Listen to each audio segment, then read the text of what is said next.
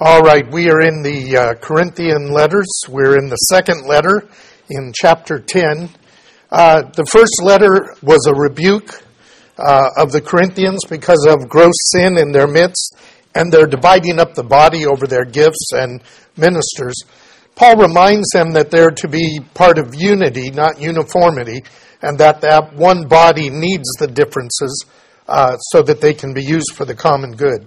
In this second letter, he's seeking to comfort them and reconnect the fellowship uh, within the truth. And he's reminding them that there is suffering in this life, but the life to come will be more glorious as the new covenant is more glorious. Here we share in the sufferings of Christ, but there we will share in his glory.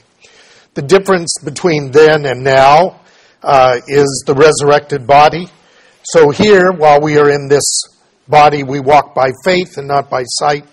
We have to keep our attention on unseen things of God's promises, not the visible temporal things of this life. So we just completed the two chapters about the Gentile church's offerings for the Jewish poor in Jerusalem, those who had accepted Jesus as Messiah and were uh, in in need. Uh, he talks about this being an obligation of the Gentiles uh, who have been, benefited from the blessing of the Jewish people, but also the recognition that the body is both Jew and Gentile, ultimately bringing glory and praise to God.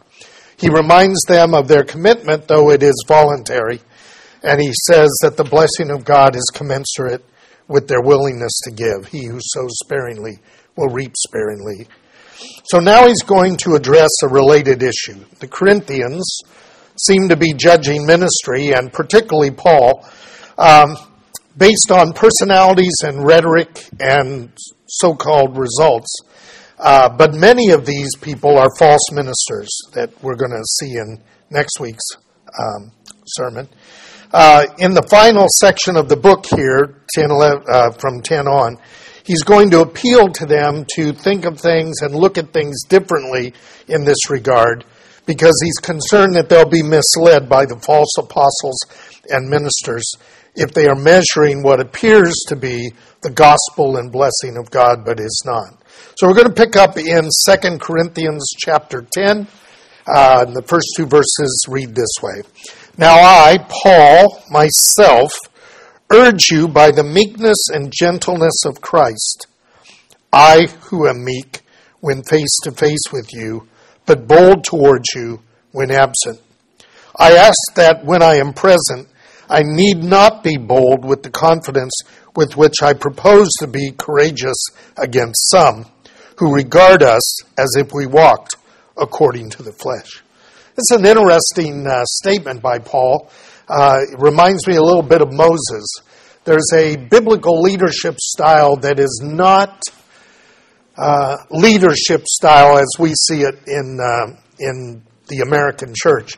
In fact, right now, the hot topic in a lot of places is how to be a leader, uh, leadership, biblical leadership. And in most cases, they're not talking about biblical leadership, they're talking about uh, business leadership with Bible verses on it.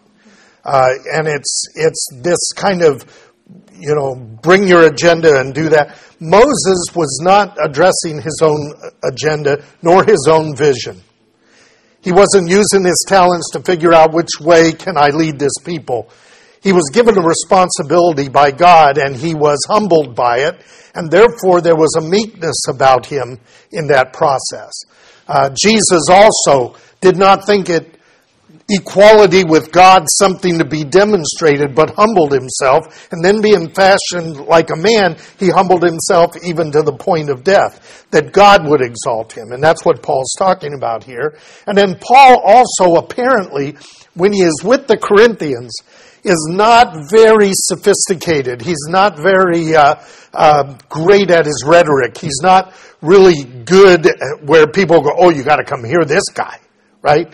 Uh, and he said, I do this because I don't want you to be following me. You follow me as I follow Christ. And so there is, there is this leadership of servanthood, this leadership of uh, acting in biblical ways that should be seen. But but often isn't seen because people are looking at leadership in other areas and expect the church leadership to be the same. So he says, Don't make me, when I come, have to be that way. I, I write pretty strongly to you. i am letting you have it with the letters. Uh, when we get together, let's just let's just you know be together uh, as people. So then uh, he clarifies this in 1 Corinthians when he had talked about it. So I, I want to uh, go back. They they would be aware certainly of of his first letter. And he is explaining in that letter what he did. He's in chapter 2 of 1 Corinthians. He says, When I came to you, brethren, I did not come with superiority of speech or of wisdom, proclaiming to you the testimony of God. For I determined to know nothing among you except Jesus Christ and Him crucified. And I was with you in weakness and in fear and in much trembling. And my message and my preaching were not in persuasive words of wisdom, but in demonstration of the Spirit and of power, so that your faith would not rest on the wisdom of men, but on the power of God. We don't see that a lot anymore. We really do have more people who think by apologetics and by the right rhetoric, they can convince people of the truth of the gospel. I don't believe any apologetics or rhetoric ever convinces anybody. It is the Word of God and the Spirit of God that changes the heart. So we have to be faithful to what that message is and not alter the message towards those who we think if we just alter it a little bit, then they will join.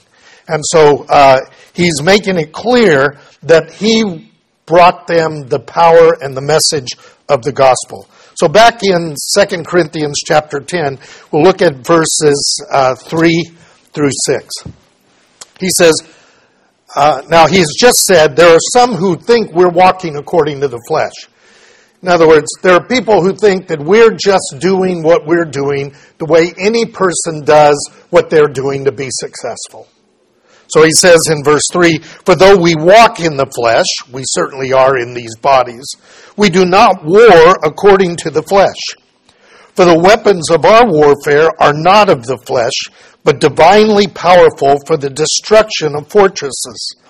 We are destroying speculations and every lofty thing raised up against the knowledge of God. And we are taking every thought captive to the obedience of Christ. And we are ready to punish all disobedience whenever your obedience is complete. Again, fascinating words. It sounds a little strange, but I want you to catch what he's saying. We, we appear in the flesh, and those who judge us in human terms are therefore wrong. Uh, though we are yet in these bodies and we have all the weakness of the flesh and the troubled circumstances that he will mention, that does not mean that we are losing the spiritual battle. We're using spiritual weapons that are based on the power of God, which brings down strongholds. And he mentions those. We are bringing down every highly stated idea that is contrary to the real knowledge of God and truth. We are bringing such ideas into obedience to Christ. Now, that's important because we live in a time when an enormous amount of people think that they know God. A lot of people think that they know Christ. A lot of people think they know the faith. And the reality is they are really following these kind of cliched, um, semi scriptural pro- approaches to the faith that allow you really to continue to uh, live your life in the American lifestyle and in the American way and be focused on the things of this world and this life and still have this sense that you are a, a serious person for God. When in reality, that's not the case. Paul's going to talk about that in more detail in chapter 11. But what he says here is that we are pulling down these ideas that get thrown up as if they're high, important concepts of God, but they are not in obedience to Christ. And he then says, we're ready to punish those who continue in their disobedience when your obedience is complete. Now, what is he talking about? What he's talking about is that we are being patient because we know that people are struggling. And what we are doing is we're holding back so that we will punish those who are disobedient when their disobedience is clear, but while we're waiting to make sure that those who are obedient are finally in a mature obedience. Because otherwise, you will condemn some who are just struggling in the faith with those who are rejecting the faith. So, how do, how do we uh, address that? Well, I want you to turn to 1 John chapter 3.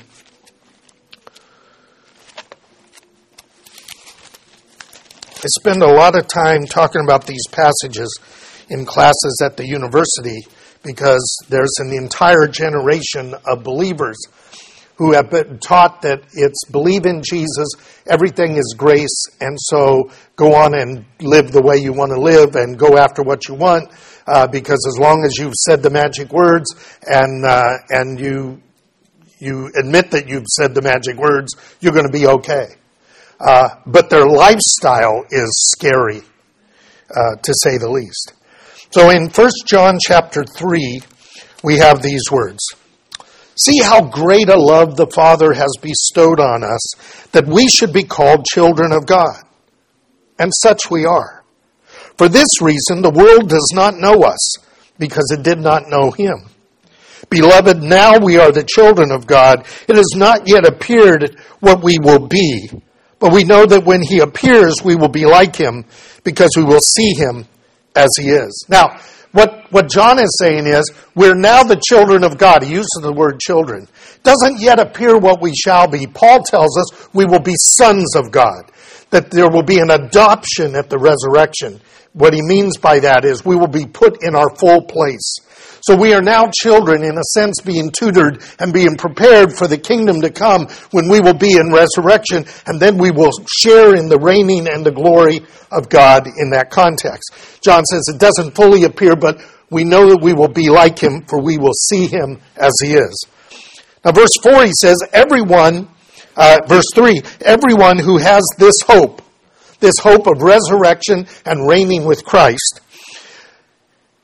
purifies himself just as he is pure. Now, this word pure means to be fully directed towards a goal and unadulterated in that. If we talk about something being pure, we mean that it is single minded in that sense.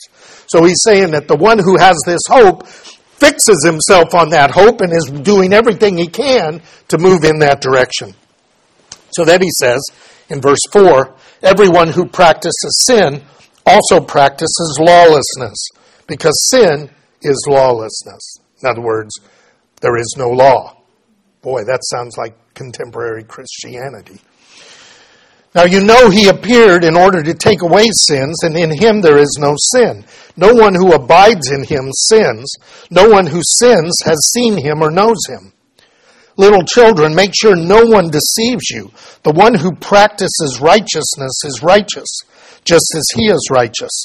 The one who practices sin is of the devil. For the devil has sinned from the beginning, and the Son of God appeared for the purpose of destroying the works of the devil. No one who is born of God practices sin, because his seed abides in him, and he cannot sin because he is born of God.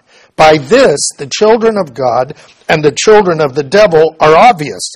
Anyone who does not practice righteousness is not of God, nor the one who does not love his brother. Then he goes on and talks about Cain. Now, I want you to catch what Paul was saying in the, in the light of what John is saying here. Paul's saying we're waiting to, to, to punish those who are disobedient as soon as your obedience is clear. John says the one who's born of God doesn't practice sin, he practices righteousness. Now, if you practice an instrument, let's say you practice the clarinet, okay? You get better at it over time as you're practicing that. If you occasionally pick up a banjo, you don't play it very well. If you practice that banjo, you'll get better at that. So what John is saying this is a terrible example, but you know, it's the way it is. Those who are born of God play the clarinet, and those who are children of the devil play the banjo. What he means is, what are you practicing? He's not talking about how well you do it. We know that if you continue, you will get better at something. He's talking about the direction of your life. Those who are practicing obedience to Christ and trying to grow in grace and in knowledge of the Lord towards the kingdom and the things that will be in the kingdom, those are the children of God. And those who are practicing the things of the world and the things of sin, and even if they profess themselves to be believers, they're not. And so once that road becomes established, Paul says, we'll know and we will, dis- we will punish those who are disobedient and we will um, uh, know then who is being obedient. This, this is really a common theme throughout the New Testament that almost is uh, missing in most Christians' understanding. So I want to go back to uh, Corinthians 10. So he says, the life of the believer is a struggle towards obedience to God through Christ within community, but the process is messy, and we have to be patient to know who is in disobedience and who is actually a follower of Messiah. We all know the scriptures. We all know that God's people from time to time have messed up big time. The issue is, do they run in that direction? Do they practice that direction? Or when they trip up, do they turn and then move back into obedience to Christ? If they are turning back to obedience of Christ, then they are to be forgiven and restored. That's what Paul had said in the context of the First Corinthian letter. So, what we are, we are told here is that they are, Paul's saying, don't make me come as I have come in these letters where I have to be harsh with you. Let me just come and be meek and gentle with you as Christ is meek and gentle. So we pick it up at chapter 10, verse 7. He said, You are looking at things as they are outwardly.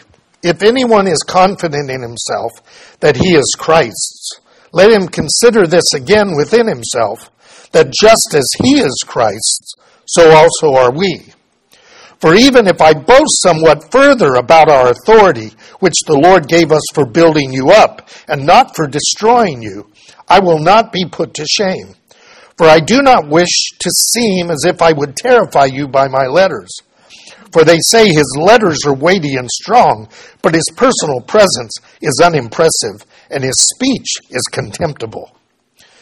He says, Let such a person uh, consider this that what we are in words by letters when absent, such persons we are also indeed when present.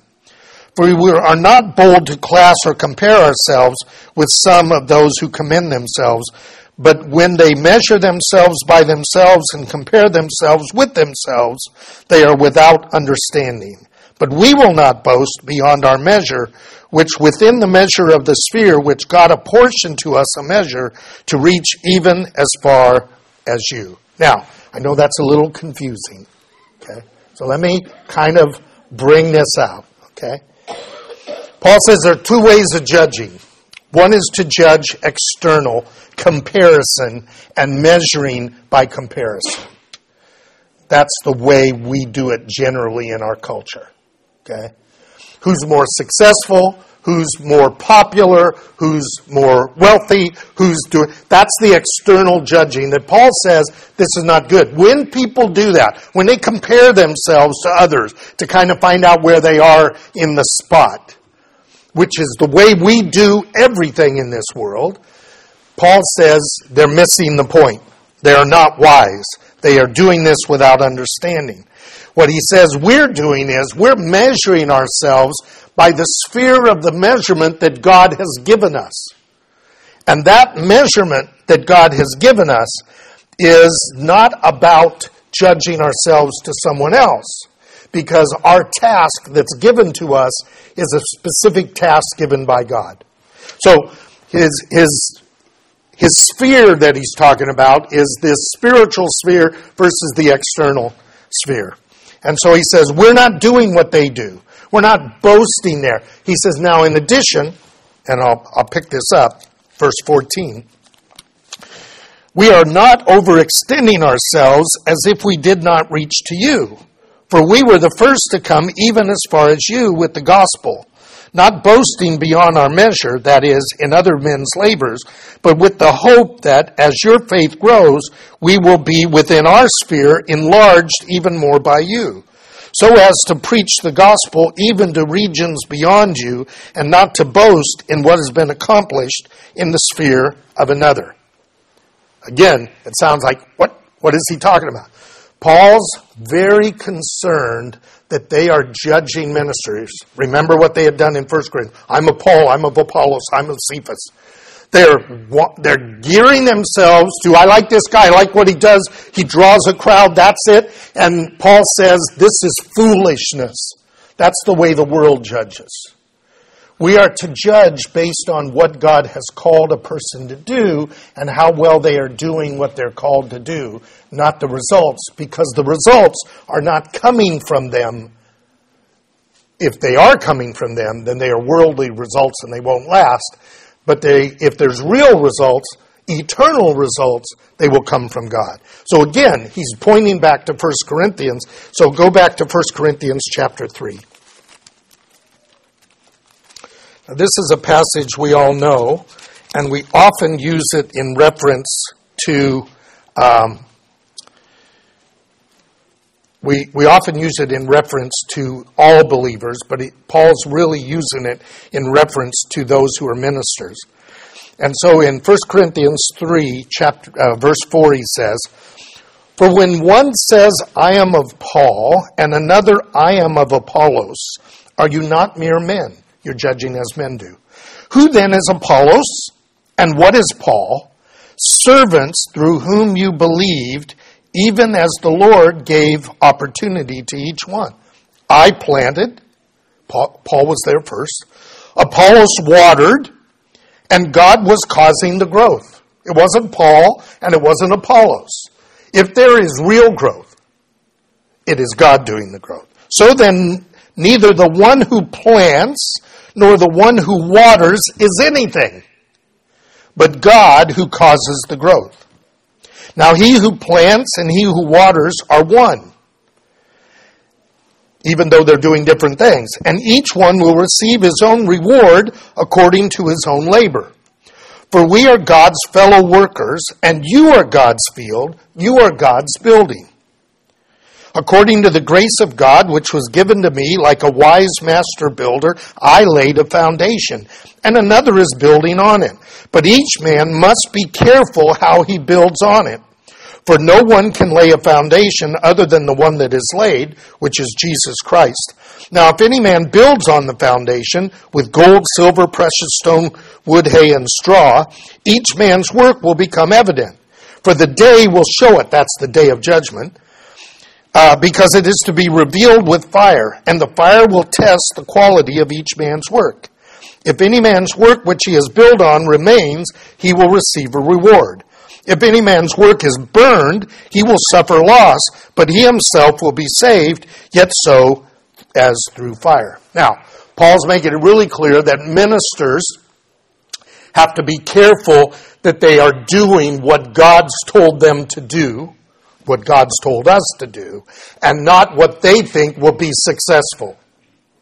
Because you cannot build inappropriately in the kingdom of God, the judgment of God will burn that out and it'll be lost. Doesn't mean they will be lost. We have a lot of people who are saved and in the ministry and will have very little to show for their ministry because their ministry is mostly wood, hay, and straw. And we have some people who aren't are well known, but they are faithful and they are faithful to the word and they are doing what the word says and they are building in other people's lives with silver and gold and precious stone and fire will simply refine that, not destroy that. And so Paul then says, I came to you first and I don't want to build on someone else's work. And so I, I'm going from you to other places where no one has ministered so that I can lay that foundation. And he's saying here that people better be careful what they do in that foundation. Someone comes in and says, well, Paul, you know, he's a little, he, I've really got the truth of God.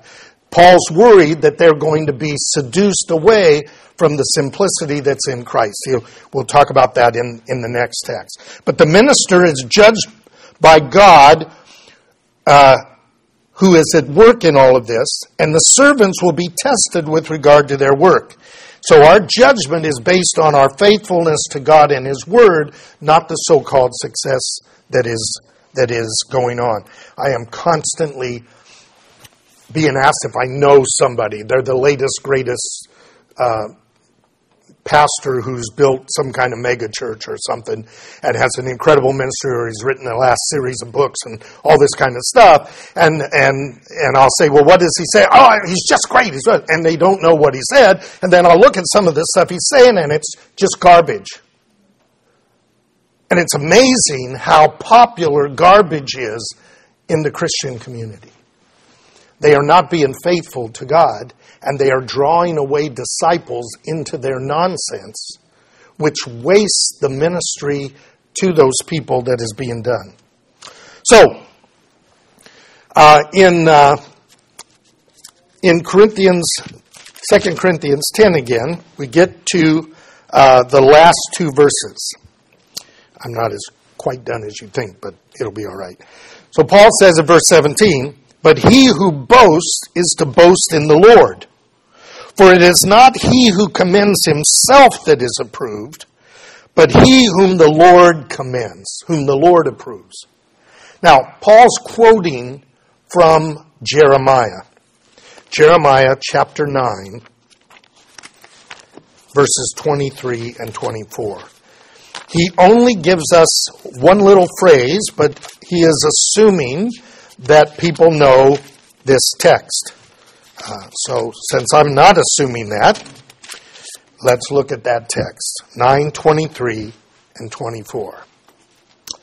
Thus says the Lord, let not a wise man boast in his wisdom, and let not the mighty man boast of his might, and let not the rich man boast of his riches, but let him who boasts boast of this, that he understands and knows me, that I am the Lord who exercises mercy, justice, and righteousness on the earth.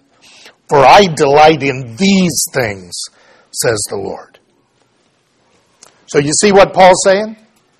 The one who should be boasting and where we should be looking is on those who are teaching mercy and righteousness and uh, justice within the community of faith as a sign to the world of who God is. Not how many people can we gather into a room and how many books can we sell and how many people know our name.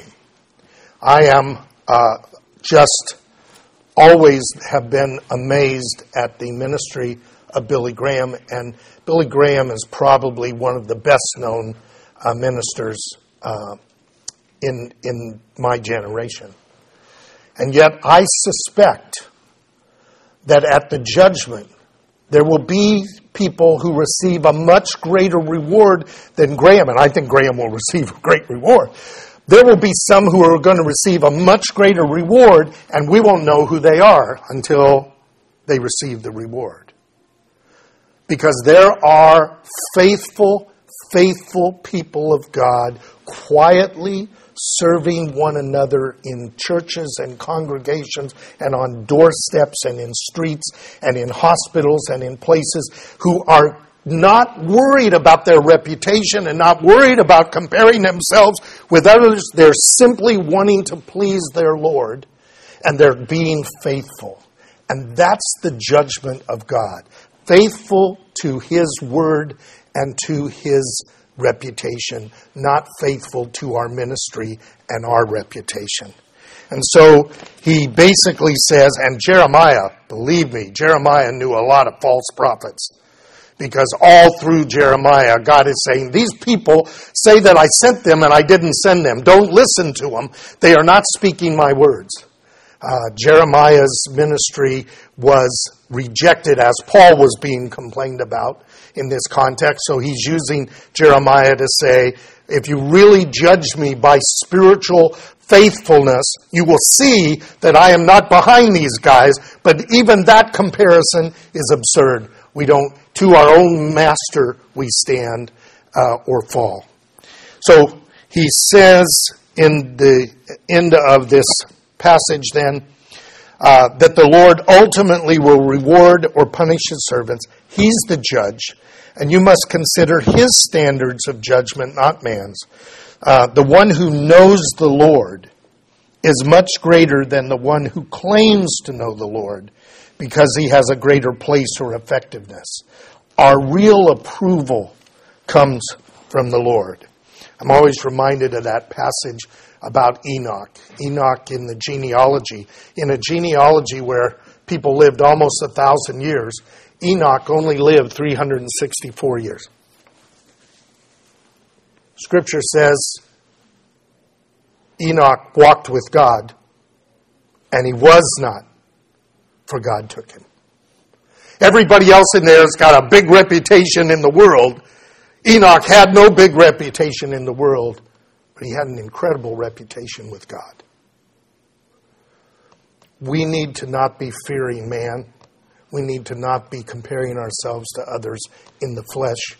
We need to be comparing ourselves to the Word of God and with meekness and with gentleness, with patience and with endurance, be following the Lord. We have to know the truth and who is of the truth and who is promoting themselves and being merchandisers of the Word of God. And Paul's going to jump onto that very quickly because he is, he's worried that the Corinthians in all of their excitement about everybody who comes in with a new message and a new wrinkle on the gospel uh, might lead them away as Satan led uh, Eve away, and they will miss the calling and the and the meaning that he has for them. And that's chapter 11. I don't want to start that yet. We'll do that next time. Let's uh, pray.